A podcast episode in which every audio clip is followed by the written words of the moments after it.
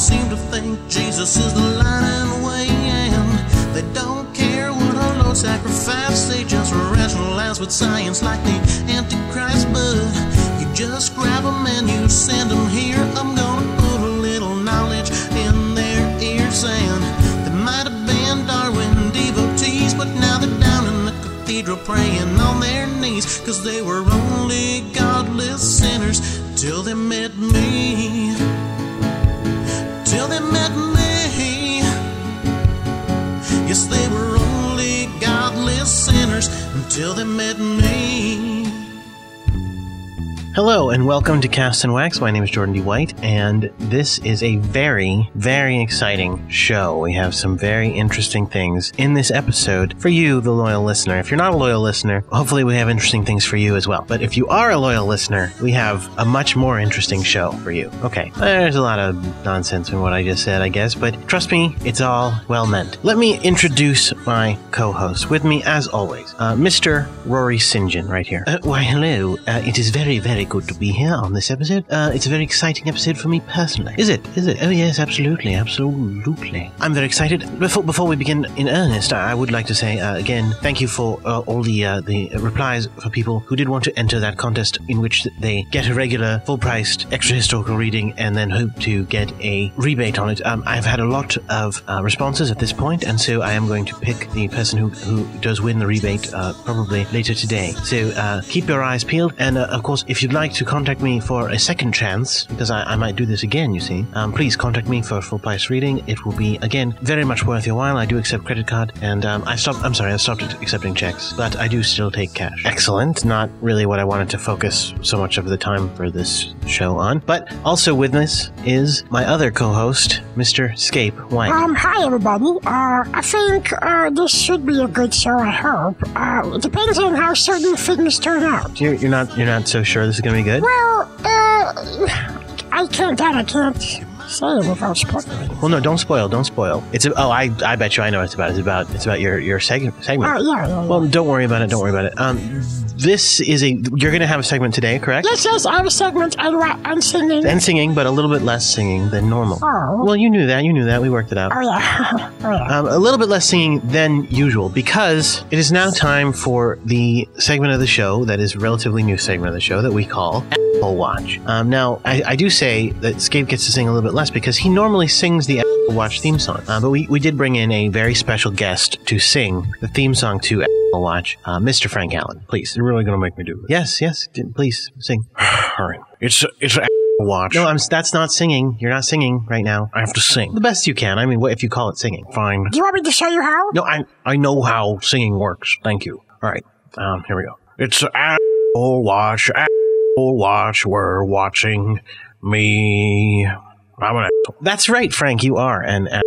Uh, Rory, do you want to take over the the Apple Watch segment? Do you want to say do it, or did you? No, actually, I was hoping I would also uh, give over my Apple Watch duties officially uh, for this episode to Mr. Frank Allen to give him a bit more to do, since he is a special, extra, super special guest. Yeah, yeah, yeah, yeah. What I mean, what is it? Yeah, what do you want? What do I need to? What do I? What am I supposed to? Just you're supposed to update. This is the part where it's. I mean, you know, it's called Apple Watch, so obviously we talk about what has been happening with Frank Allen recently. Okay, haha. Yes, I no, I got that. I'm an asshole. Yes. All right. Well, but, you know, I don't want to talk about. Well, it. you have to talk about it a bit. Uh, we don't want to leave our loyal listeners not knowing what's going on. Well, they already know. You, you know, I. Uh, it's pretty obvious. Everybody seems to already know in the world. But I lost my money, and you know, I, I, I don't. You know, do, how de- how deep into this do I have to go? Well, I mean, that depends. Are you telling us that you're a total broke ass schmuck loser? yeah, Go ahead. uh, you just like I am. You are. I am what you said. No, you have to say it. That the whole thing is. I'm saying you have to say it, and and what and what you did. I fine. I am a total. I don't remember what you said. Broke ass schmuck loser, And and I'm and I'm sorry. for being a, a broke ass schmuck loser, No, no. I mean, yes, I also am sorry about that, but I'm sorry that I said some very hurtful things. well, thank you for thank you for that, Frank. It was good to have you on the show. No, pl- oh, come on, please. No, I'm don't. so- what what what's I I thought you just came by to apologize. It was a special thing. No, Jordan, you know, you know, you know that's not true. I, I talked to you about this. Oh, about what? I, I'm I'm so confused. Rory, do you know what he's talking about? Well, I couldn't imagine. I mean, you know, it it it, it, it almost sounds as though he wants to stay on the podcast, which which I, I think is a joke. The fact that he wants to stay on it? No, no. He said that the podcast was a joke, if I recall correctly. Oh, that- I think he did say that, didn't he? Do we have a clip? Of course we have a clip. Let- Let's roll the clip, please. You guys suck balls. Uh, th- this podcast is a joke, just so you know. You both. Wow, that that definitely sounds like Frank. That was you, right? I mean, if I remember correctly. Yeah, okay. I'm, you know, guys, I, I'm sorry. And like I said, I didn't mean those things. It sounded like you meant them. No, I- but I, I know, but I didn't. And now that I don't have an entertainment industry to bend my whim as I had hoped, I was hoping instead that uh, that you would Yeah. um, that you would allow me to come back on your show. Really? That's but even though it's a joke. Well, it's look. I- That's what I'm saying. It's not a joke, and I was just I was feeling exuberant and uh, you know ballsy, cocky, s- so to speak. Cocky and ballsy. Yeah, I, I and I just I said some hurtful things, but I but I I really do treasure the things that we d- have done on this podcast. Wow. I'll tell you what, it's a really tough decision whether or not you can stay on the podcast. But you know, I I'm feeling generous, so um, Thank you, thank you. So I'm going to leave it up to Scapy. um, what? What? It's up to you, Scape. It's up to you. If you if you think Frank Allen should stay on the show, then uh, I'll tell you what. Don't decide yet. Decide at the end of the episode. If you think Frank can stay on the show, uh, then he can. And if not, uh, he's gone. Well, Oh, you got it. Please, no, just please. I, I I would I would really I would really appreciate it. well, that, I guess that's up to me, so. hmm. I didn't know it was going to be up to you, or I might have done things a little differently. I might have, you know, brought, you know, moist food. Well, it's too late now. You don't have any. But uh, you, I'm sure you can think of ways to persuade me. Or, for now, I would just uh, relish the fact that I have you in my control. I guess. Oh, I yeah, well, whatever you need. Excellent, excellent. Uh, well, f- uh, Scape, you ruminate on that for a minute. okay, I will. And uh, let's get right to our first show. This first episode we've got coming up is Guard Duty. Uh, it's the first episode of Series Four of Guard Duty. Now, if you remember, last end of last season was the last episode we heard, and it was um, they resolved the strike. The guard got their health care back, but uh, the stallion was manipulated into having to kick the jack off of the team. He did break the rules of the Earth Guard Charter, so it does make sense. But now the guard is going to have to deal with all the ramifications of what what has occurred. So here we are with Guard Duty and pressing on. The Earth Guard.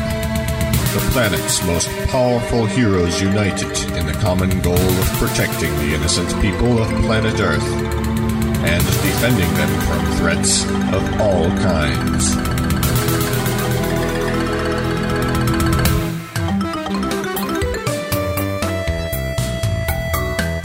From the guard tower, their base of operations, they watch over the citizens and spring into action at any sign of danger.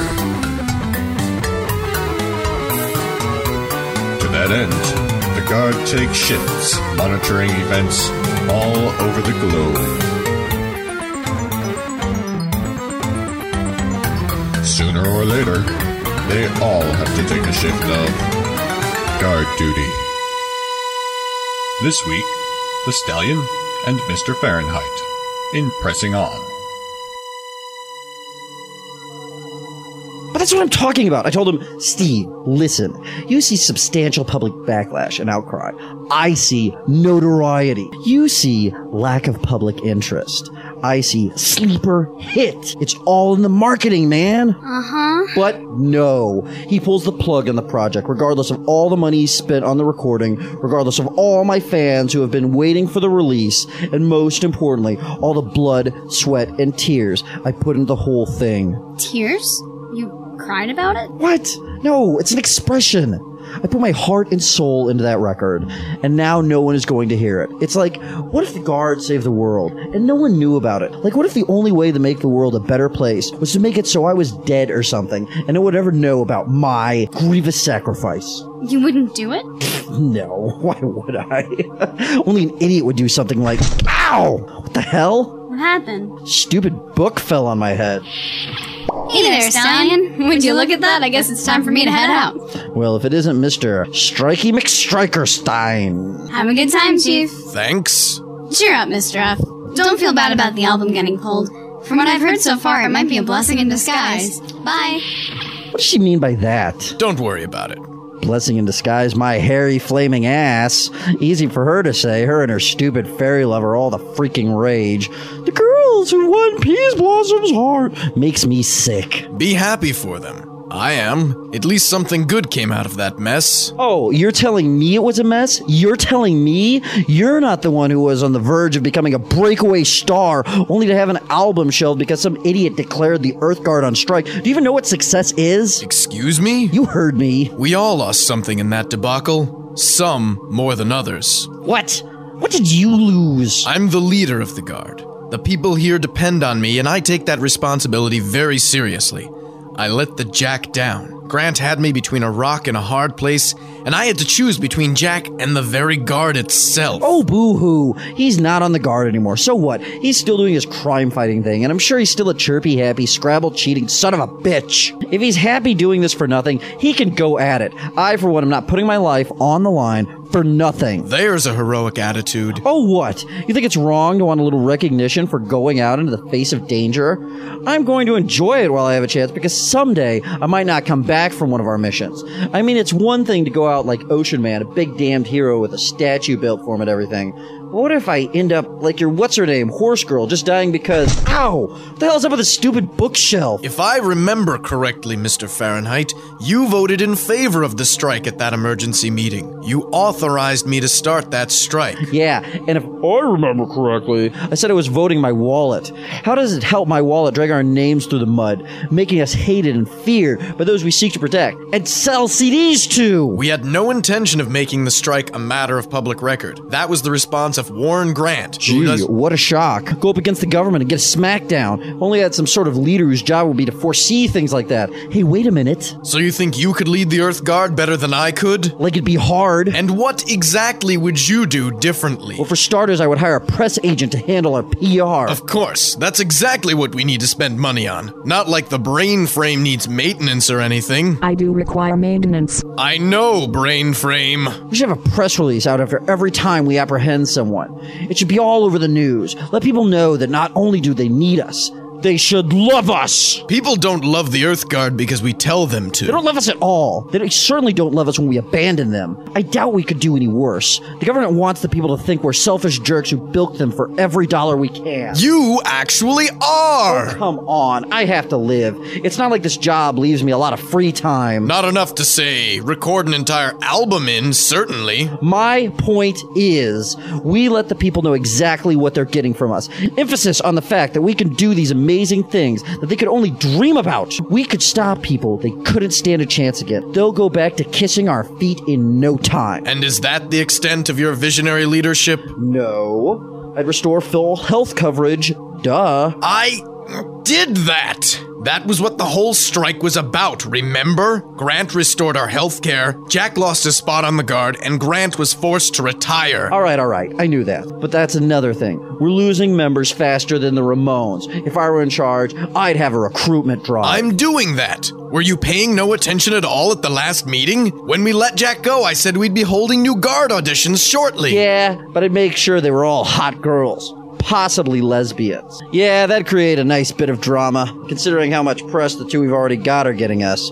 What if one of the old ones fell for one of the new ones? Or what if they all joined in together? Mr. Fahrenheit. Or we could find a mermaid. That would be the best possible. Mr. Fahrenheit! what? I am the leader of this team, not you. I'd say if you feel that strongly about it, you could start up a movement to usurp my power. But I already know what the results would be. You'd be laughed off the guard tower. I may not be the most popular person among the guard, but they respect me, and they respect my ability to lead this team. They don't like or respect you. So tell me, why would they want you in charge of anything? Up yours. I'm. I'm sorry. That was. un- Just because we have different opinions on how things should be run about here doesn't mean I care any less about the guard than you do. I know. See if I ever side with your ass again. I'm sorry, Mr. Elijah. I'm sorry. Yeah, you better call me Mr. Elijah.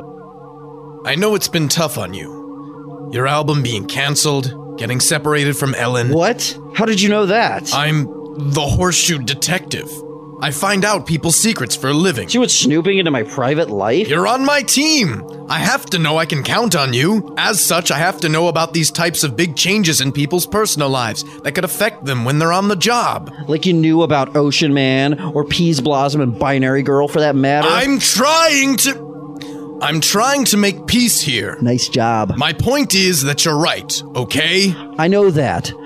But about what? You do have the guard's best interest in mind, and just because we don't see eye to eye on everything doesn't mean you don't have the occasional good idea. Yeah, It might be a good idea to let the public know what we're up to. We can't afford to hire someone right now, what with the brain frame in need of I repairs. am in need of repairs. But I can't believe I'm saying this.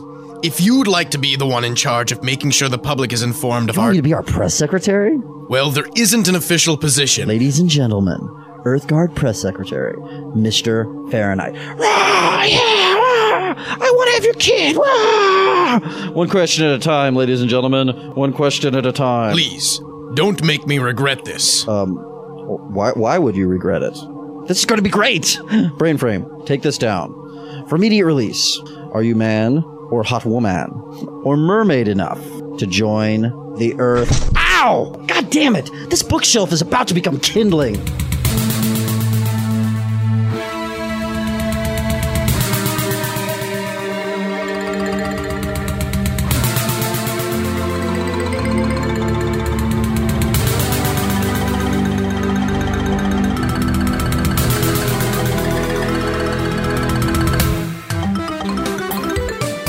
Guard Duty by Jordan D. White, with Michael D. Mikowski as the narrator, Rich Bellin as the stallion, Elijah Weberhan as Mr. Fahrenheit, Lynn Nelson as Binary Girl, with theme song by Michael D. Mikowski.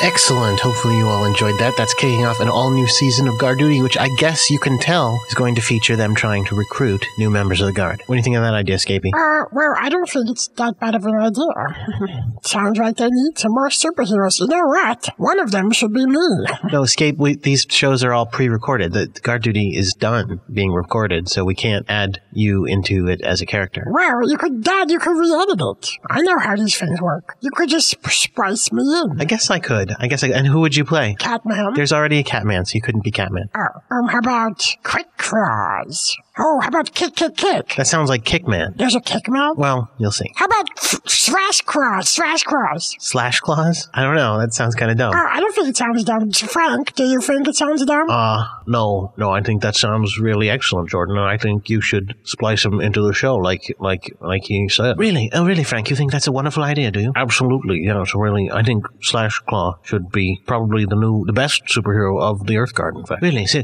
t- uh, tell me more about this. Tell me more. What is the best part about Slash Claw, do you think? Uh, probably his claw, claws, or the way that they slash, or both together. Oh, really? Because I thought it might be his beautiful fur. His fur is pretty wonderful too. Yeah, no, that's true too. All right, this is getting a little ridiculous. Um, Frank, you really think I should do fla- Slash Claw? Because if, if you think I should, I, I will. I'll, I'll I'll insert it into the show. In fact, I'll insert it into every show, especially your shows. Well, I don't know. Oh. That sounds like a good idea. Uh, wow. Um, I. Uh, Oh, you know what? Uh, we're we're actually running out of time, so let's keep going. Uh, we have to get to this day in history now. So shall we shall we jump right into that? yeah, yeah. Please. Okay, sure. Here we are.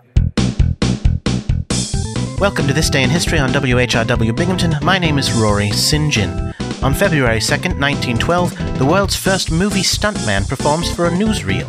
Stuntman Frederick Rodman Law jumped off the Statue of Liberty with a parachute. That's unpatriotic. I'm telling you, that's unpatriotic. Stop him. Stop him. You think that's unpatriotic? Wait till you see my swastika underpants! Zip! Oh my god. This country is full of unpatriotic people. Why don't you think like me? Watch Washi- me burn this flag! Washington was a cross-dresser! Splash! Um, can I jump off the statue now? Oh. Okay, I'm going home. Frickin' dissenters. Swastika underpants. Uh, the stunt deemed a failure, there was never another stuntman in Hollywood again, and many movie actors have died just because some jerk didn't realize that the voice of dissent is just as patriotic as the voice that supports the country. This is WHRW Binghamton. But some might disagree. My name's Roy St. John, and this is Where Are They Now in History on Cast and Wax. Yes, after the dismal failure of that stunt, the American people did take on a policy of following all of their leadership blindly. So from then on, whoever had told a citizen to vote for them most recently, that was who the citizen voted for. Eventually, we ended up having a horrible dictator whose name was Edward Schmedwood, who in fact did tell everyone to obey him at all times, and in fact did become the number one happiest president in the United States history. They all blindly followed him and said, We are good patriots, we do what our country asks of us, even if our country does ask that we wait on the president hand and foot, naked, while living in complete squalor and poverty. And any time anyone said, You know, I don't want to be a slave, I'm going to overthrow Edward Schmedwood, all the other good Americans were already pre told that if anyone ever dissented, they should all bludgeon them to death with whatever was handy. A lot of them had their, you know, silver service trays, and they would just beat the little dissenters right to death. Now, you might say to yourself, if that society is happy in that way, why should we stop them? Well, I don't have an answer for you, but I can tell you that in America, in the democracy that we do have, those that dissent against the government are not necessarily unpatriotic. You should think about it. My name is Roy St. John, and this is Where Are They Now in History on Cast and Wax. Wow, that was a weird episode. Um, Scape, do you think that that sounds true, though, Scape? Or? Oh, yeah, that sounds perfectly reasonable, right, Frank? That sounds, yeah, that sounds perfectly reasonable. Sure. Because, no, I would, s- okay, here's what I'll say. I'll say that if there was a president who everyone did what they said all the time, then yeah, he would be the happiest president for life. Well, thank you, Frank. I, I, and and he was, and he was. It was absolutely true. In that universe, as as always, in our universe, of course, we never had a president exactly like Mister Ed, Edward Schmedward. But that is a real person's real name in a real universe. Edward Schmedward. That sounds real to me. Yeah, that sounds real to me. Good, good. I guess uh, no problems then. Well, then let's get right along to tractor fiction. Uh, Scape, you think tractor fiction is good, right? Uh, no, I think tractor fiction stinks. really? Why is that? Oh, well, because it's mostly people talking about boring stuff, which is not stuff I really like most of the time. So, yeah, I think it stinks, right, Frank? Yeah, tractor fiction. Tractor fiction stinks. Um, you know, tractor fiction. Tractor fiction. I'm sure that some people do think that tractor fiction stinks. Um, people who don't like, like you said, people who don't like people talking about things. I'm, I'm sure there are other people who enjoy it. I don't think so. I think pretty much everybody must think it's pretty boring because it's just people talking about stuff like blah blah blah. Jesus does this. Yeah. Okay. All right. Um, can we get? Can we go, Jordan? Can we? Yeah, let's just go right to it. This is tractor fiction, everybody's least favorite part. Really boring. Sorry about that, guys.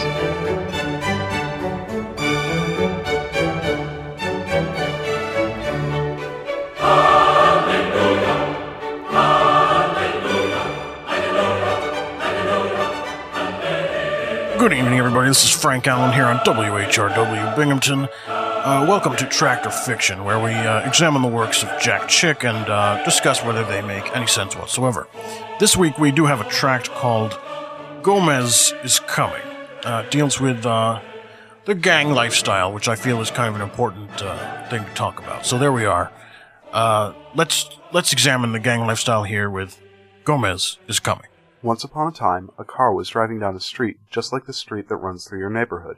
It was night, and the car's windows were tinted, but anyone on the street could hear the thumping bass line pounding in the car's interior. Inside, a couple of young gang members roll down the street, smoking, smoking and sipping on gin and juice. Oh man, I'm so high. Get ready, Holmes. Ricky pulled out his Glock and rolled down the window as they approached a gaggle of opposing gang members on the sidewalk. Which one? It don't matter, Mang. Ricky let his bullets fly fast and hard, and quicker than you can say, Please, Ricky, don't hurt him. He'd shot down a few members of the rival flock. Bingo. I'm hit. I regret nothing. Not bad, huh? I got three of them. But it wasn't until later that evening, back at the gang's secret hideout, that they realized the full implications of Ricky's actions. Hey, hey, muchachos, you're on the news. Two of the victims are on life support, but Luis Gomez died at the scene. You idiot! You killed the brother of Carlos Gomez. You know, the butcher. Oh, so what? He's in the joint. Uh, yeah, Mang, but he gets out on Thursday. Oh man, I, I need help. Are you crazy? The butcher will kill us all if we help you. We don't know you anymore, Mang. You're dead already. Across town, at the hideout of the butcher's gang, the other gang is thinking the same thought. Hit the streets. We want this dude alive. He'll be our present to the butcher. Eventually, they make their way to Ricky's former friends. His name, if you want to live. It, it's Valdez, man. Ricky Valdez. He at, he's at his mother's house. They zip over to Ricky's mom's faster than you can say shpadoinkle. Come out, Valdez. We know you're in there. No.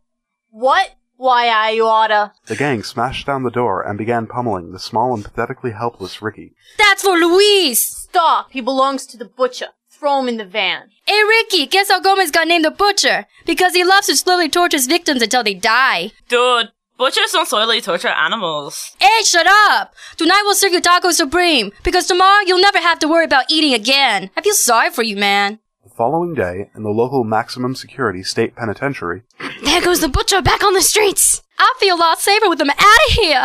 You'll be back, Gomez. Don't count on it. once outside the prison gates, the butcher was met by his hombres. Even they were frightened by his cold, chiseled features. Man, are we glad to see you. We've got something for you. On the ride home, the butcher was unusually silent. Man, what's wrong with him? He hasn't said a word to us. He's planning his revenge. Once there, the butcher approached the door to the room they had stashed Ricky in. Stay out until I'm through. Then he went to work. Valdez, you can't dream what I'm about to do. One hour later, the butcher's pals were growing concerned. It's too quiet in there. Going in. You wanna die, stupid?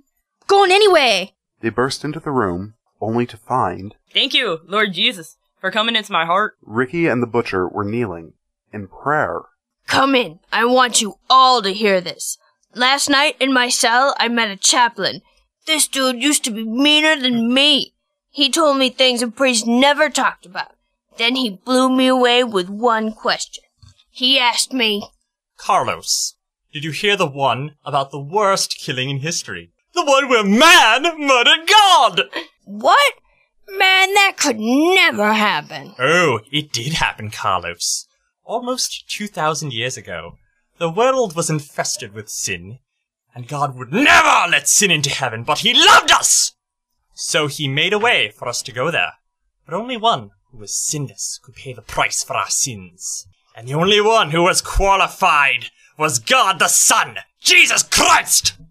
So God came to earth and let the sinful men murder him. Three days later, he rose from the dead.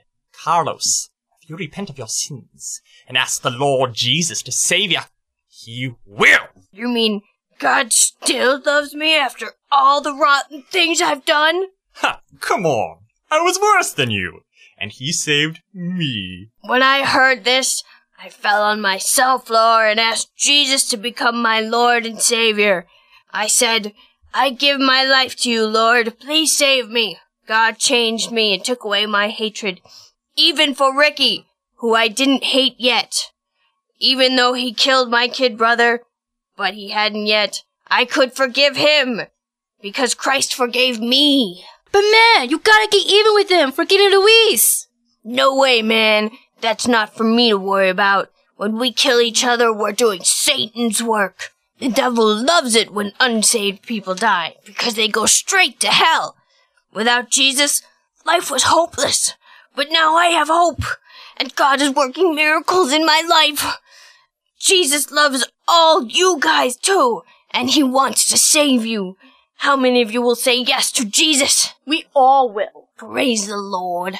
Okay, and that's um the name. I mean, that's the uh, the tract. Uh, the whatever it's called. I forget the name, but it's about gangs, and uh, we're done with it now. So, as always, we have a debate here uh, where we will debate the uh, merits and flaws and things like that about that tract. Um, now we do have two debaters, and again, I want to emphasize that these debaters have been uh, they've been researching for the last uh, I think three weeks, and uh, they are so knowledgeable about uh, the issues raised in this tracks. I believe they both have uh, dramatic backgrounds in the area and stuff like that. Uh, debater number one, would you like to introduce yourself, please? Hi, Hi there. my name is Browner Slotwinski. Hello, Browner, and uh, Hi, uh, what are you? What are your qualifications here? I've been in a gang for eight years. Really? How old are you? Fifteen. You you sound a little younger. I'm fifteen. I believe you. Uh, all right. Uh, well, I'm glad that you uh, are not I'm also a bear. a bear. All right, I believe you, kind of. But uh, let's talk to debater number two. Hello, my name's Ramon. I'm a gang member, gang members for Jesus. Gang members for Jesus, Ramon. Okay, well, it's nice to meet you. Uh, It's Ah. good to be here. Good. All right, now uh, we're going to, as I'm sure everybody knows, it's totally obvious that Browner believes this tract is 100% true, while Ramon over at Gangs for Jesus uh, believes this tract is false. So, uh, as we always do, we like to let the person attacking go first. So, uh, Ramon, why don't you tell us uh, why this tract is total nonsense? All right. Well, same reason a lot of other things Chick says are total nonsense. Like Chick believes in uh, Christianity through faith. We I, we believe in Christianity through deeds. For example, we do violent things yet Christian things. We do violent gang activity against non-Christians, and through this way, we're going to go into heaven. Mister Chick would have us believe that uh, you could do violent gang activities against anybody and just be in favor of Jesus and even against other Christians. Christians who have the wrong idea, yeah, like Protestants. Oh. We uh we messed up some Lutherans pretty bad. No, I'm saying I'm sorry. You're saying so you do violence against Christians, but Chick is saying you could do violence against even good Christians and you'd still get into heaven if you believe. Well, the thing is, well, what we ma- mostly object to is that, you know, Chick believes you can do anything, even non-violent things, as long as you believe in Jesus, whereas we believe, you know, violence is 90% of the thing, you know? Oh, okay. You Yeah. think that God particularly wants you to hurt people. Yes, yes. That makes sense. It's an angry God, and he likes an angry man. All right. And to a lesser degree, an angry woman. to a lesser degree. Uh, Browner, I almost called you a man, but you're in fact a man slash bear thing. Boy. Boy. Um, 15, yeah, I guess you're not yet a man. Depends on your outlook. The point is, uh, tell us, why don't you defend this, uh, this tract here? I killed a man. Yes, so are you going to heaven? Not yet. My friend Julio. Listen, my friend Julio killed five men and then he accepted Jesus Uh-huh. and he doesn't kill anymore. Does he go to heaven? Yes, well, not yet, but he will when he dies. Are you sure? I'm positive. How do you know? Because he believes and I believe him. That doesn't sound like God a lot came of. to me in a dream once. Yeah? He told me that when I'm ready to accept him into my heart and stop killing people, I will go to heaven. Immediately? You'll be Yes. taken up? Yes. I don't believe you. Well, you Do not it. have to believe me. Do it. Just believe in God. Do it! Are you telling me to kill myself? No, I'm telling you to believe in God right now and give yourself I'm over not and go to ready. I heaven. still kind of like to kill people. Oh, God, yeah, sure. I, I, I'm so confident that I'm right that I haven't even listened to this argument. But let me tell you, no matter what, you're not missing much. No matter what this freak of nature has been saying, I'm impressed that a half bear, half human has the capacity for speech. You're a freak, you freak. Oh, that's a that's a rebuttal if I ever heard one. Well, I'm not listening. That's a rebuttal. Oh, how do you? All right. Well, I have a question. Why did they let a bear into a gang? It's a bang bear gang. A bang bear gang? That's that's disgusting on several levels. You killed bears? or- I'm dyslexic. It runs in my family. It's So- a bear gang, a gang of bears. You're all bears. We are. So your friend Julio is a bear. Julio is a bear. Yes. Okay. Um, I believe most s- sects of Christianity don't believe that animals have souls. Well, I have a soul. Are you sure? I'm a stuffed bear. Stuffed bears have souls? Yes. What, the soul's in the stuffing? Yes. Take it out. Let's see. No. What do you mean no? Those are my innards. What are you, a coward? No. I think you might be. How about you take your liver out and I'll take my stuffing out? Well, I'm not the one who's part human, part animal. I don't have to defend myself here. Well, I, th- I think he's more of a stuffed animal, Yeah. which is, eh, I I mean, that, I mean, that means really we could go. One, only one of our debaters has a brain. I have plenty of a brain. How It's much just of a brain made do you of have? stuffing. Well, would that be classified as a brain? Yes, a stuffed animal brain. Does electrical impulses move through it? No. Well, then you don't think, do you? I do think, I just think with stuffing impulses. the impulse to stuff. Look, you shouldn't be so prejudiced against stuffed animals or you might go to hell too. But it would be stuffed animal hell. It would be very soft. No, it will be human hell.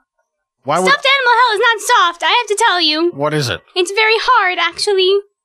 That sounds. It's scissors everywhere. scissors are kind of hard, Um, i guess. Seen it.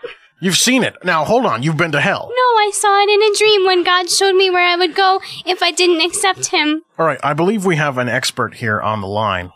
I'm Uh, plenty of an expert. No, I'm a real expert. Um, a real. I'm sorry, uh, expert over there. Expert, are you on there? Uh, yes, I am a theologian Oh, hello, theologian. Uh, at Um, University of Theologians. uh, we have a couple of really kind of serious questions about this tract to ask you. Do stuffed animals have souls? Well, sir, that's a very uh, loaded question. Yes. What's the answer? That was my answer. That's not an answer. That's an evasion. No, th- no, that was my answer. Well, It's okay. loaded with stuffing. Oh, okay. the The question is you. loaded with. All right. As what what theo do you loge? What is your what god do you study? Oh, lots of them.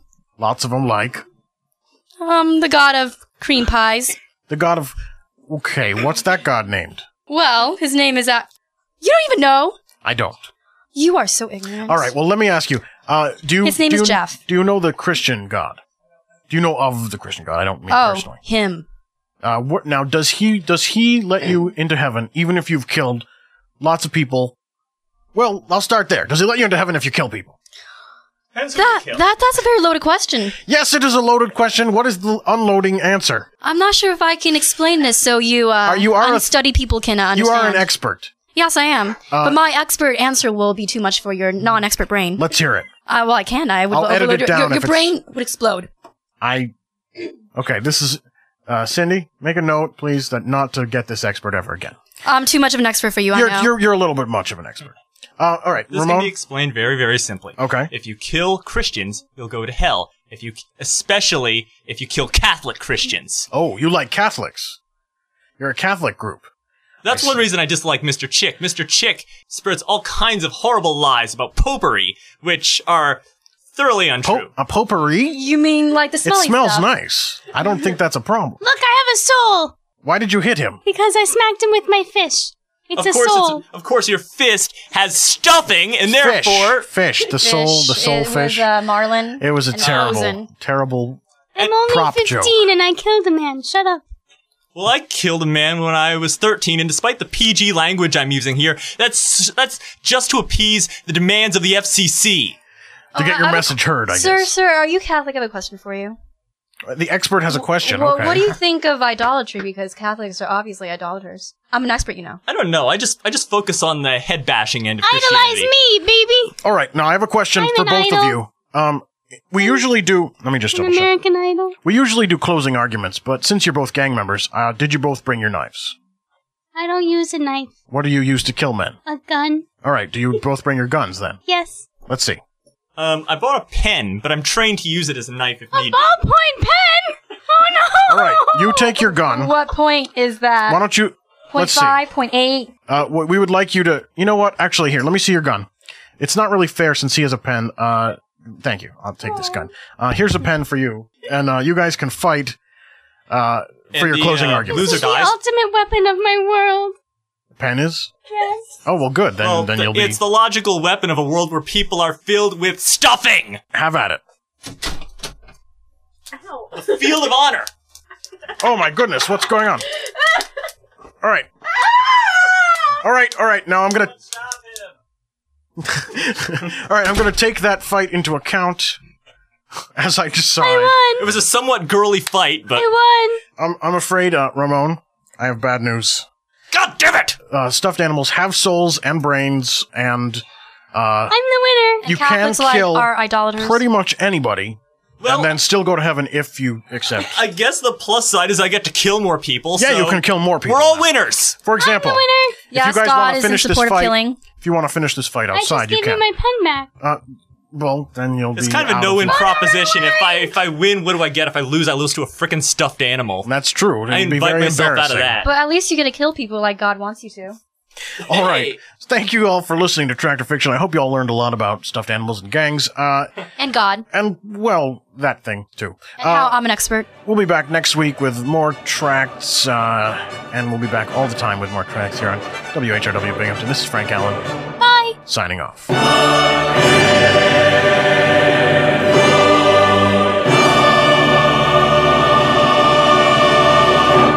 That episode of Tractor Fiction featured the voice talents of Frank Allen, Guinevere Eckert, Lynn Nelson, Magdalena Richards, Daniel Schwartz, Kate Slotwinski, Sam Thomason, Jacob Thompson, Tongwen Wong, Devin White, and Jordan D. White. Thank you very much, Rory. And now, a really exciting part of the show, right? Scape, wouldn't you say it was the best part of the show, Frank? Yeah, I'd say it was the best part of the show.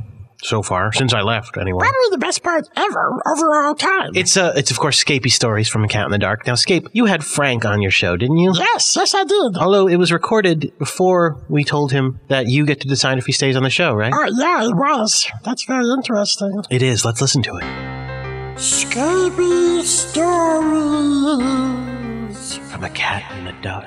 Hello and welcome to Scapy Stories from A Cat in the Dark. My name is Jordan D. White, and with me, as always, reading the story or telling the story, I should say, is Mr. Scape White. Hello, everyone. Welcome to my scary stories. And as the audience tonight, we have Mr. Frank Allen. Hello. Uh, it's good to be here. Thank you for having me on the show, Scapy. My pleasure, Frank.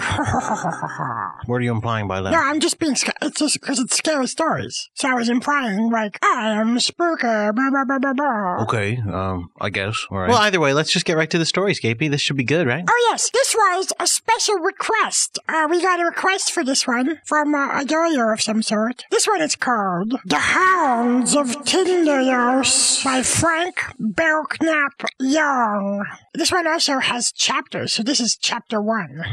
okay, so once upon a time, I went to my friend Chalmers' house, right? And he was like, "Oh, hey, uh, hey, dude, how you doing?" Um, and when we got settled in, he was like, "Here's what I wanted to talk to you about. Um, right? Science is a bunch of Mm. lies, okay?" And I was like, "Yeah, you know, science. Yeah, I don't really dig it." He was like, "Yeah, science. They think they know stuff. They're they're full of it. They think they know lots of stuff, but they don't really know. And uh, the alchemists, uh, you know, they were the ones who knew stuff. And nowadays, they don't know stuff so much. Mm. Well, having having met an alchemist uh, named Lord Zest, I can I can say pretty firmly that alchemists do not know a lot of stuff. Well, no, they do. The- well, I don't. I'm not saying they do or they don't, but Chalmers was like, they do, they do. And I was, I was there, and I was like, mm, I, well, whatever, you know, sure. And so he was like, yeah, yeah, yeah. They don't know stuff. Uh, they think they're blah blah blah blah, blah but they're not. Blah, blah, blah, blah, blah. So I was like, okay, uh, whatever. I was like, whatever. I mean, scientists, they only believe in what they can understand and see and observe, all that stuff, science stuff. That's a pretty good understanding of science, I guess. Yeah, yeah, yeah. And, and so he was like, yeah, but that's not true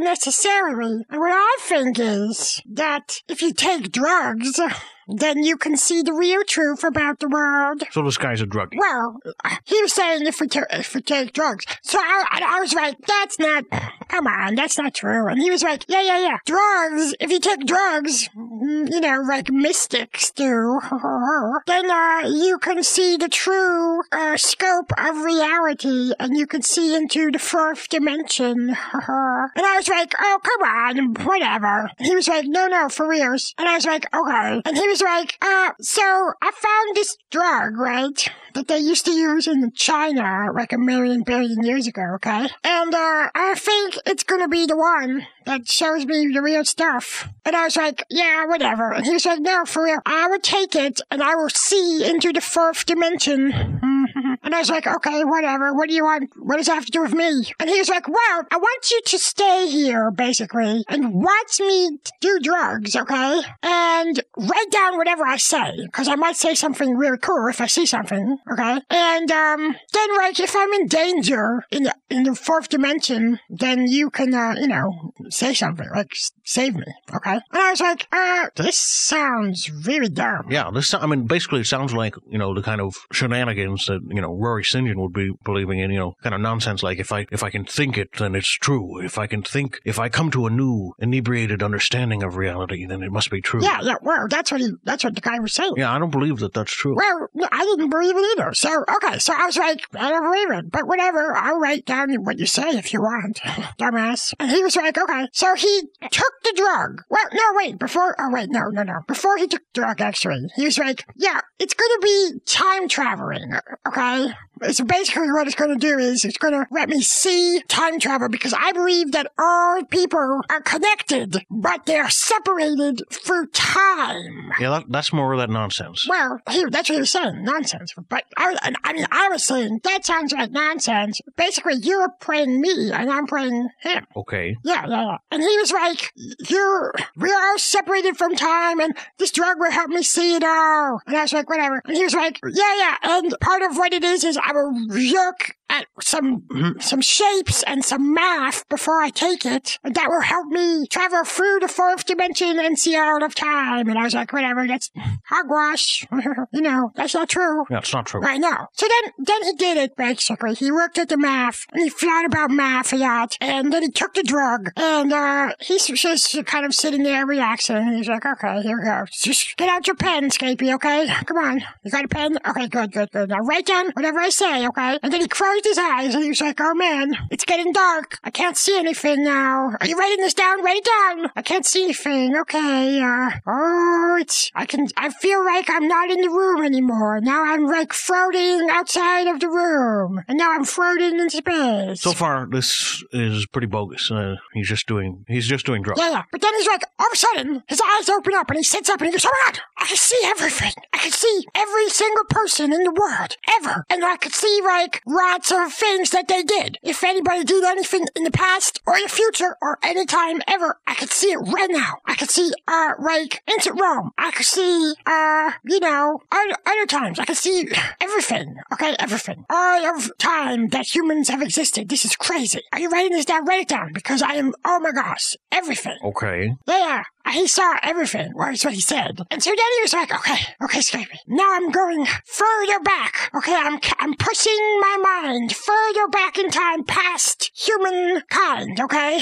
I'm pushing back. Oh my gosh, now I can see, like, when there was dinosaurs, okay? There were, like, oh, dinosaurs, Roar, the T-Rexes got the little arms. And then I'm, s- I'm going back further. So there's not even dinosaurs. So there's, like, little f- lizard things. And then back further. So there's no animals on the land, only animals in the water, and they're swimming. And uh, oh my gosh. Okay, okay, now I'm going back even further. So there's just like one celled organisms in the water. Oh, Scapy, you don't believe this. This is crazy. Oh my gosh. I'm going back past the birth of life on Earth. And it's, cr- it's so crazy. Okay. Einstein was right, man. That time is curved because I can see time curved, but also I can see angles in time. And there's something moving along the angles of time. Oh man, it's crazy. Oh, Uh, yeah, no, it is crazy. You're, you're you're right about that part because uh, I mean, this is he's he's having a drug trip, and you're telling it like it's a scary story. No, no, no. This is what I, yeah, that's what I was like, whatever, stupid. I was writing it down, just uh, going, whatever, blah, blah, blah, blah, blah. But, yes, but he's doing drugs. But this is what I s- was saying, okay? Now, I can see stuff moving in the angles, and everything in the angles of time can't get into the curves of time right now, but it's cra- oh my god, Scapy. And I was like, what? And he's, like, standing up now, and he's like, he's moving his arms around spooky, and he's going, oh my god, Scapy. And I'm like, what? And he goes, uh, there's like, there's creatures in the angles of time. It's so freaky. And I started going, hey, you know, uh, it, it smells really bad in here. So I opened the window. Um, and he's like, oh my god, they can smell me. They can smell me. Oh, oh no. Oh no, what do I do? And all of a sudden, he drops down to his knees and he starts like drooling and, and going, "Arr, arr, arr." and then he starts barking like a dog, like, "Ruff, ruff, ruff." Yeah, I know. No, I know what a dog bark sounds like. Thank you. Well, that's what he's doing. And he's he's drooling like a stupid dog. Like, you know how dogs are like, "Bleh, bleh," and they have their mouths open, "Bleh," and there's spit coming down their, their faces like, blah, blah, blah, blah, spit. That's what he was doing. And I was like, oh my God, Chalmers, what is wrong with you? You want me to wake you up? And he's like, blah, blah, blah. So I grab him and I start shaking him. And he's like, trying to bite me. He's like, and I'm like, wake up, wake up. You gotta wake up. And he's like, oh, what, what, what, what, what, what, what? oh my God, Scapy, what happened? So wait, I'm sorry. I didn't notice he's calling you Scapy. So is this no, about? I'm not going into this. Every week we talk about is it, is it me? It's a story. Just shh, don't even ask me that question. okay, fine. So, so whatever. You woke him Yeah, up. fine. And I, ca- I pick him up, I put him on the sofa, and he's like, oh, oh man, it's dude, dude, dude, dude. It smelled me. Ah, This is this is crazy. It smelled me, and it's you know, it it was. I went too far. I went too far in time, man. And I was like, oh, okay, dude. And he was like, dude, I went way too far. Like, oh my god, give me give me some whiskey. And I gave him the whiskey, and he's drinking the whiskey. Whiskey? wh- Whiskey? What does whiskey have to do with it? He he was drinking it. He was just drinking it. He was down in it. Why? I mean, like, is there? I don't know. I don't know what I don't know what whiskey is, but he's drinking it. Okay, he's like, Oh, it's good. And um, and then he was like, okay. I, I was like, dude, that drug is screwed up. He was like, it was, it was not the drug, okay? I went too far, and the, the beastie things from before time saw me and smelled me. And I was like, dude, okay, you're wrong. That's stupid. And he's like, no, it's true. They're beasts and they're hungry and they're thirsty and they're called the hounds of Tindaros. And I was like, okay, uh, so I'm going to call you a doctor, dude. And you should talk to this doctor because you are crazy and I'm not going to sit around here and listen to you be crazy all the time, okay? So uh, let the doctor come see you and uh, maybe go to a crazy house because I think you are crazy, okay? And then I left. So, um, okay. That's it? No, no, no, that's not it. That's not it. That's not it. Um, that was chapter one. Chapter two, okay? So the next day, uh, he calls me up and he's like, dude, dude, dude, dude, dude, dude, dude, dude, dude, dude, dude, come over, come over. I need your help. I need your help. And I was like, oh gosh. But whatever. I did it. I decided, all right, you know what? I'm going to help him out. And so I did what he asked me to do. I got like a whole bunch of plaster. Plaster, like like powder to make plaster. Yeah, yeah, yeah. And then I brought it over to his house, and he was like, "Oh, awesome, awesome, awesome, awesome. We're gonna stop him, okay? But we gotta hurry. Go get some water so we can mix the plaster." And I'm like, "What are you talking about?" And he's like, "Dude, dude, okay. The hounds of Tinderos, all right? They can get to us. I said they move in the angles. You, they can get through the angles of the walls and the ceiling and the floor. And we're gonna make plaster so we can, mm, you know, make it so there's no angles. It's all curves. Like we're inside of a little curvy place, okay? So we've got to do this. And I was like, oh god. So whatever. I did. I helped him. We made the plaster. We put it around. Why did you help him? If I mean, he's clearly insane. Well, I, I don't, I don't know, cause he's my friend, I guess. And he, I bought all the plaster. I might as well. Look, it doesn't matter, but I did. And we did all the corners, and we did all the ceiling and the floor, so it's all just curvy, curvy, curvy. Okay. And he was like, all right, sweet. Now I have to stay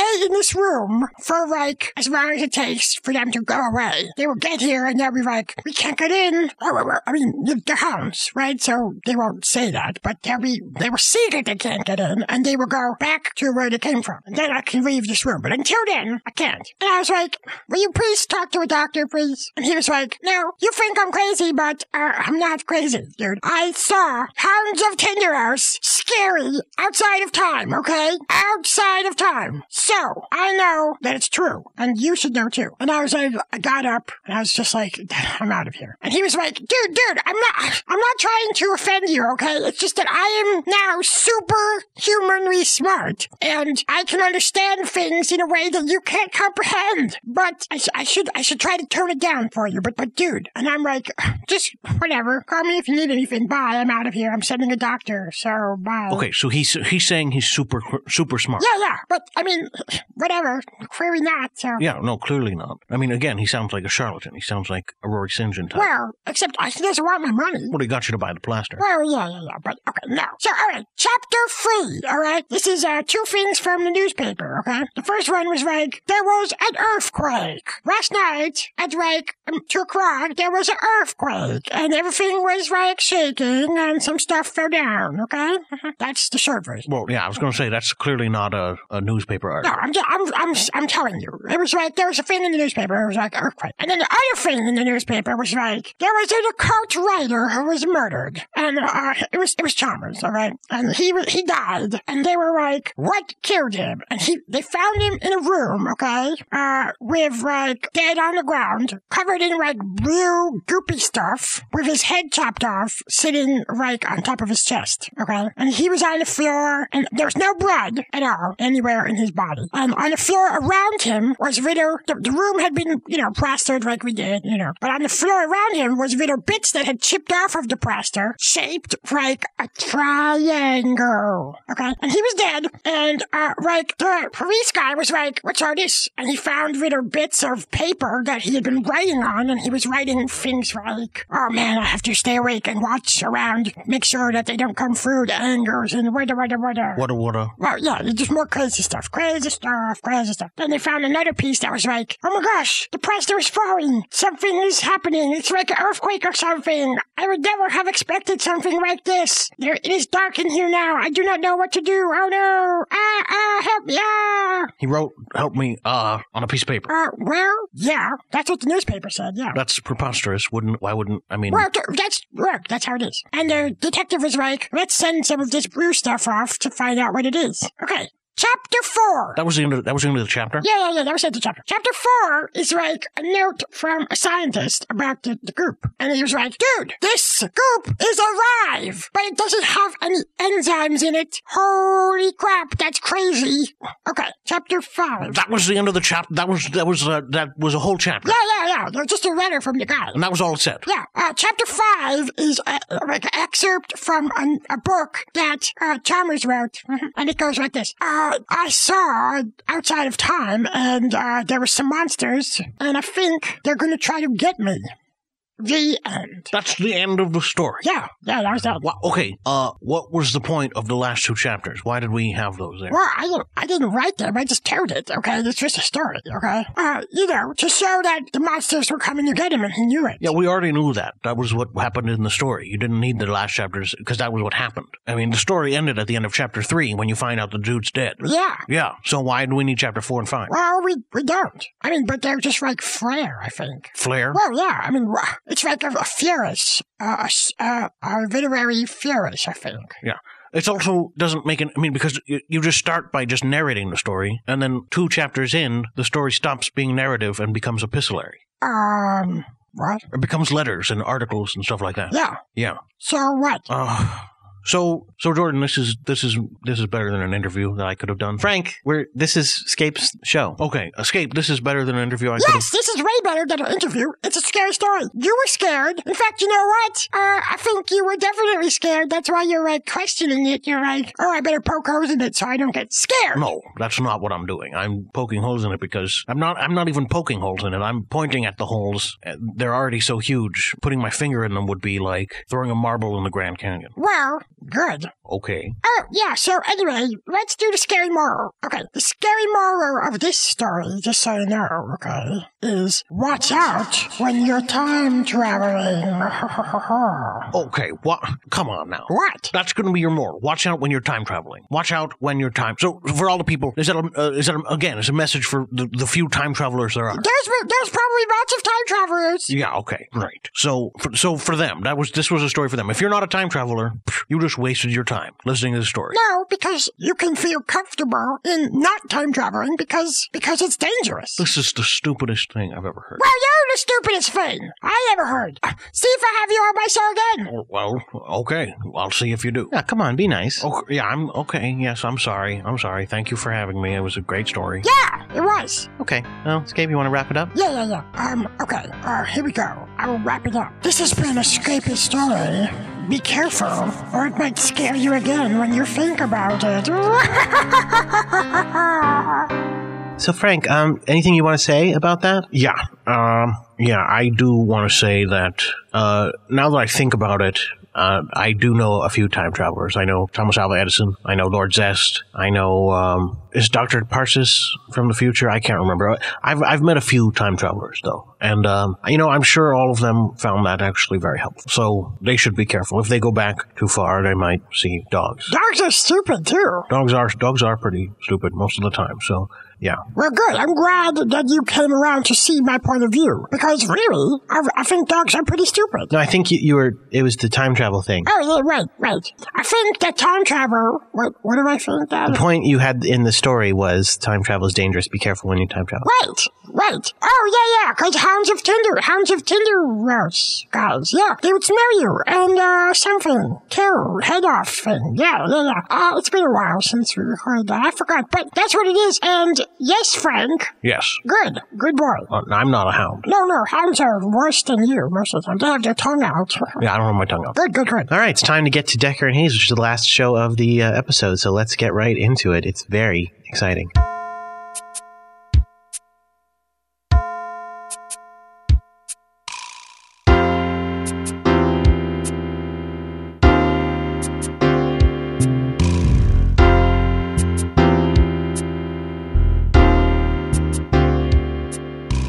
Decker and Hayes, Season 2, Episode 9 Women of the Night by Daniel Schwartz.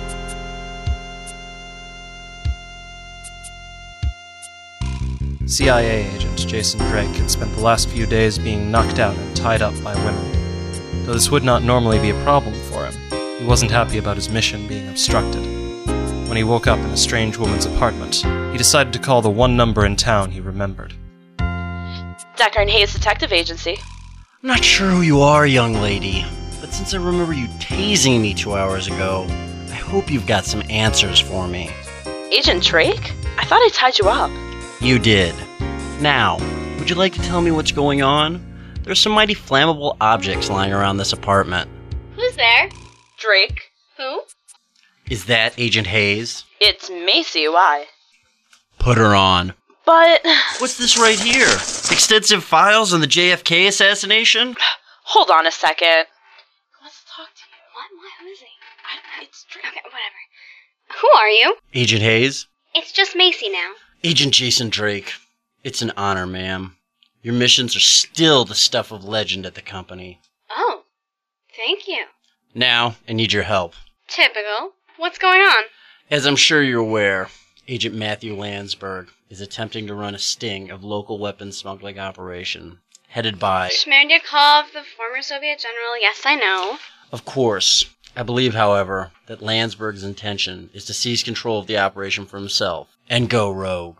Oh my god. My sentiments exactly. Landsberg has proven himself untrustworthy in the past. This kind of treachery is second nature to him. It was my hope to head him off at the pass, but he's had every advantage so far.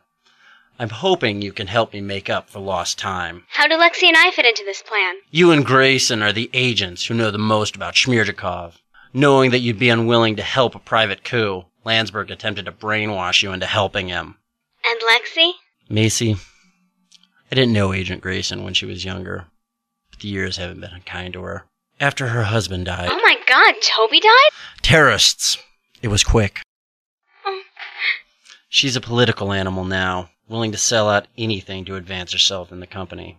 With his recent success, Landsberg seems to be the best bet for a one way trip to the directorship. What do I need to do? I'll come over to your office. I can take what information we'll need from these computers. No funny business, please. If I get taken down again, I intend to take at least one of you with me. Alright, we'll be here. So, who's that? Apparently, some new spy guy tried to get your help by hiring Stella. Well, that didn't work out. No kidding. Still, he's got the information we need to take down Smirnikov. And if that's what we plan to do, we'll need all the help we can get. As Macy reloaded her gun, she looked down at the red swath of blood across the carpet, where someone had blown her secretary's brains out. Tommy Potsdam had been an impressionable kid trying his best to make a difference, and because Macy hadn't been able to protect him, he'd died for it. As the last of her bullets shot home in her gun, she vowed that she wouldn't fail again. Meanwhile, down in South Tip, Stella lay down her tools and looked at what remained of the man on the bed. Johnny Vasquez had kept her ex girlfriend, Tasha, for nearly twenty years, letting her be raped and brutalized by dozens of his fellow gang members. Now he was the last of the spiders, and as he lay there with his chest opened up and his right eye burned away, bleeding from a dozen different wounds, it was unclear how much longer he would hold that title. Who's the big man now, Johnny? Who's the real man? Who's so macho? He is to keep a sweet, innocent girl in a room naked and helpless? How are you going to show them you're a real man now, Johnny? Better answer or I'll find something else to cut off. Go ahead, Chica. When the Russian gets through with you, you'll wish it was you on his bed. Who? A Russian, a colonel or something. Like a million years old and got more guns than Charlton Heston. Smirniak or something. Smerdyakov? Yeah, that's it. Tell me about him, Johnny. The hell with you, Decker. Why should I tell you anything? Because if you do, I'll end it now. Mama Wang was taking her pills, the six or seven she started the morning with, when she heard the gunshot from downstairs. Stella came in a few minutes later, bloody up to her elbows and splattered with gore. Done already, dear? I didn't think you'd board that quickly. Drake wasn't lying, Mama. What? Drake told us that that guy Smerdyakov was in Parlortown selling weapons. Vasquez told me the same thing. He'd been using the spiders as foot soldiers, operating out of the old warehouses on Gallagher Street. Jesus. So what are you going to do about it? take him out. This is our city, and no Russian jackass is going to move in and start playing God. I'll make some calls. I'll go see a friend of mine. She may have some information that could help us. Come back soon, dear. I will, Mama. How have you been doing? You know, with. A terminal autoimmune disorder? Well enough, I guess. Just get this jerk from me, Stella. Are we all clear then? Drake, Macy, and Page had spent the last hour poring over the details of Smerdikov's operation his headquarters, his movements, even the foods he ate. Julian had gone out to pound the pavement and put the squeeze on one or two people on the Parlortown police force who owed him favors. Macy looked up from a cup of coffee and stared Drake in the face. Yeah, we're pretty clear. Just one more thing, Mr. Drake. What's that, Ms. Hayes? When this is over, you leave Parlortown. You take Landsberg with you. Lexi, too. You take your secrets and disguises and lies and don't ever come back. If I find an agent in Parlortown ever again, I'll kill him and anyone who comes to stop me. I'm taking my life back in exchange for helping you. Done. When Smirjakov's taken care of, you never see us again. And my release from prison? We'll still stand. Might as well have something good come out of Landsberg's incompetence. Done. When Julian gets back, we'll sort out the last details and get this over with. Julian McGinnis, meanwhile, had been shaking down some of the cops that used to be his co-workers. Since most policemen in Parlortown made more from bribes than from paychecks, nobody was willing to come forward with the information he needed.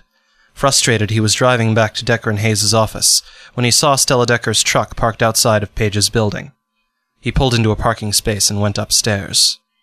Stella, you there, kid? Stella. Stella? Stella who? Um. Mm, uh, mm. This Lexi Julian. Who is she? Oh my god, Stella, what happened to you? That's not an answer. Who's Lexi Julian? Not for long. She was Macy's partner in the CIA. She and her boss sprung Macy so she'd help them. Help? Yeah, sounds like she was a Cry. big help. If you call the cops, Screw this! Stell, wait! Get away from me, Julian. I've got enough people to kill as it is. Stella pushed past McGinnis and stormed down the stairs. Julian, weighing his skill as a fighter against hers, made no move to follow. Meanwhile, Mama Wang was talking to her girls.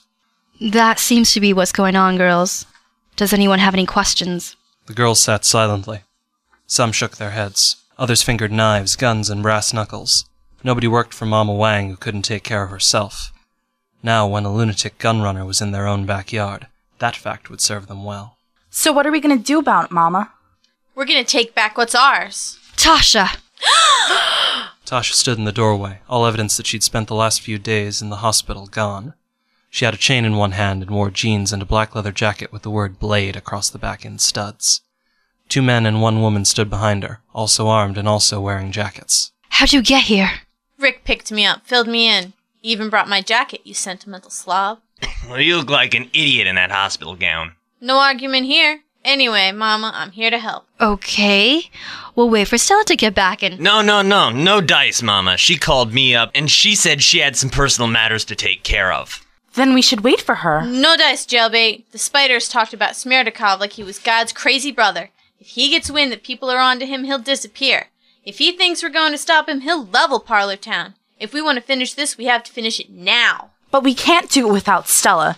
Nobody's tougher than. Some John for you, stupid girl! Stella's that tough because she had to be. Because otherwise she'd die. If you can't do the same thing, there won't be nothing left of Parlor Town but a bunch of dead idiots like you who just aren't tough enough. you better get tough real fast, girl. You sure you're up to it? I've been waiting 20 years for something to hit. The people of South Tip take to the streets to fight for their lives. Macy, Drake, and Julian race against the clock to stop a madman. Stella vanishes into the night with a score to settle. Can any of them save Parlor Town? Who will survive the night to come? And what of Landsberg and Grayson? Find out in the next episode of Decker and Hayes The Reckoning.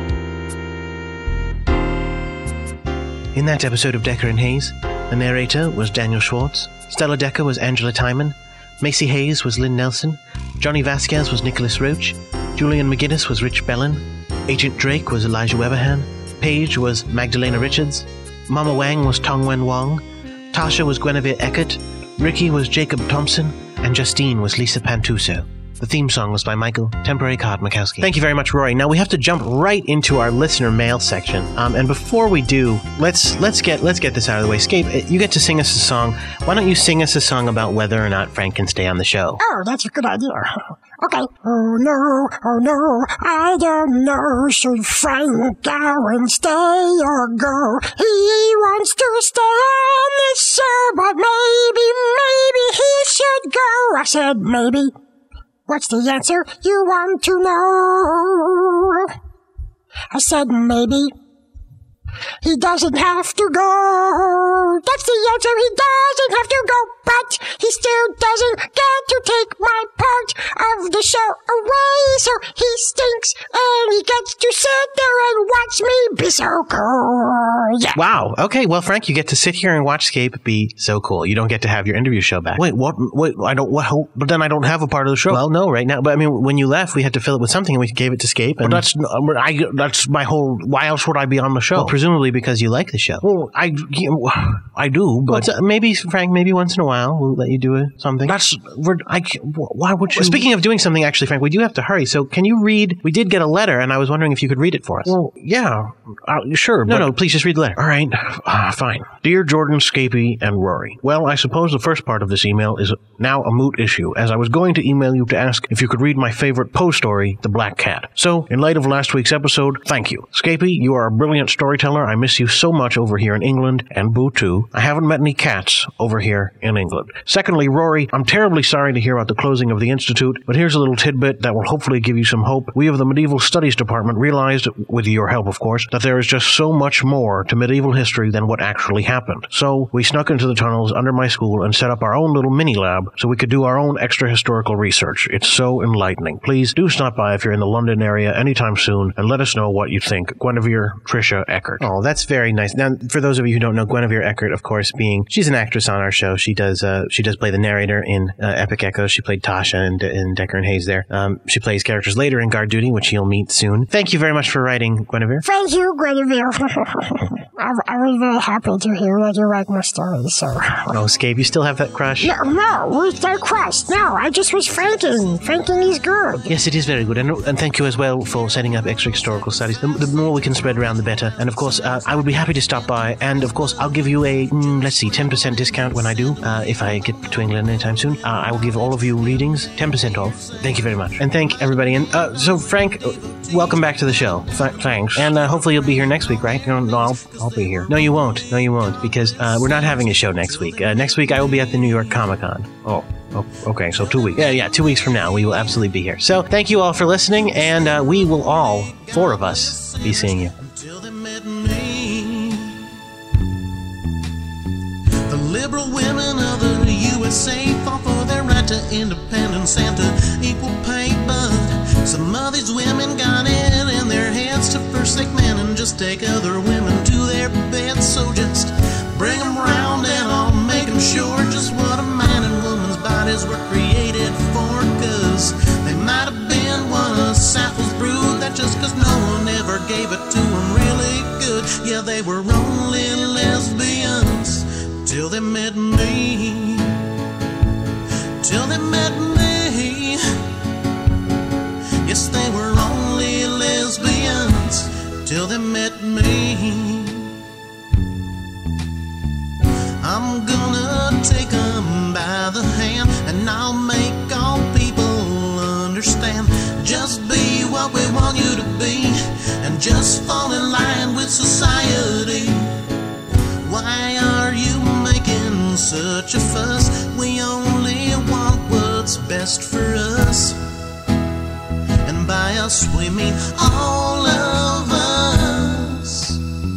You surfed over to the site today because an update email came your way and you clicked on Rhapsody and Wax and started downloading Jordan's latest tracks. But you might be shocked with what you find. You always thought Jordan had such an open mind, and you might have been Wax fans all along, but I'm a betting that's changed now you heard this song. Cause you were only waxwork readers till you heard me. Yes, they were only lesbians till they met me.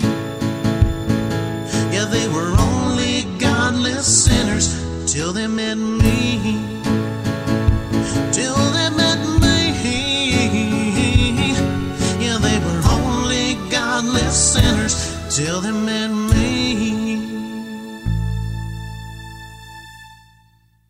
On the next episode of Cast and Wax. Can, can I do it? No, stop. please, let me do it. No. On Epic Echoes, Vertress does not trust Slaughter. I could have said that. How do I know you're not possessed too? So you saw? She almost got me, but I was too small and tiny. Oh, Vertress, this is just awful. What happened? Hold on there, lady. I still need to know you're not crazy go nuts too. Then on Tract of Fiction. Oh, that's my show. Come on. Shut up now. A child learns the true meaning of Christmas. Halloween. Oh, I, sc- I screwed up. Oh, look, honey. There's Dracula.